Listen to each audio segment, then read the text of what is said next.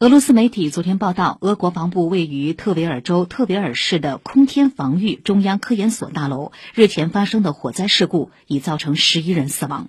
报道称，救援人员在清理火灾现场时又发现五具遇难者遗体。目前救援工作仍在继续。该科研所大楼二十一号发生火灾，火势迅速蔓延到整栋大楼，过火面积约为两千五百平方米。由于建筑物内高温和浓烟，救援工作进展困难。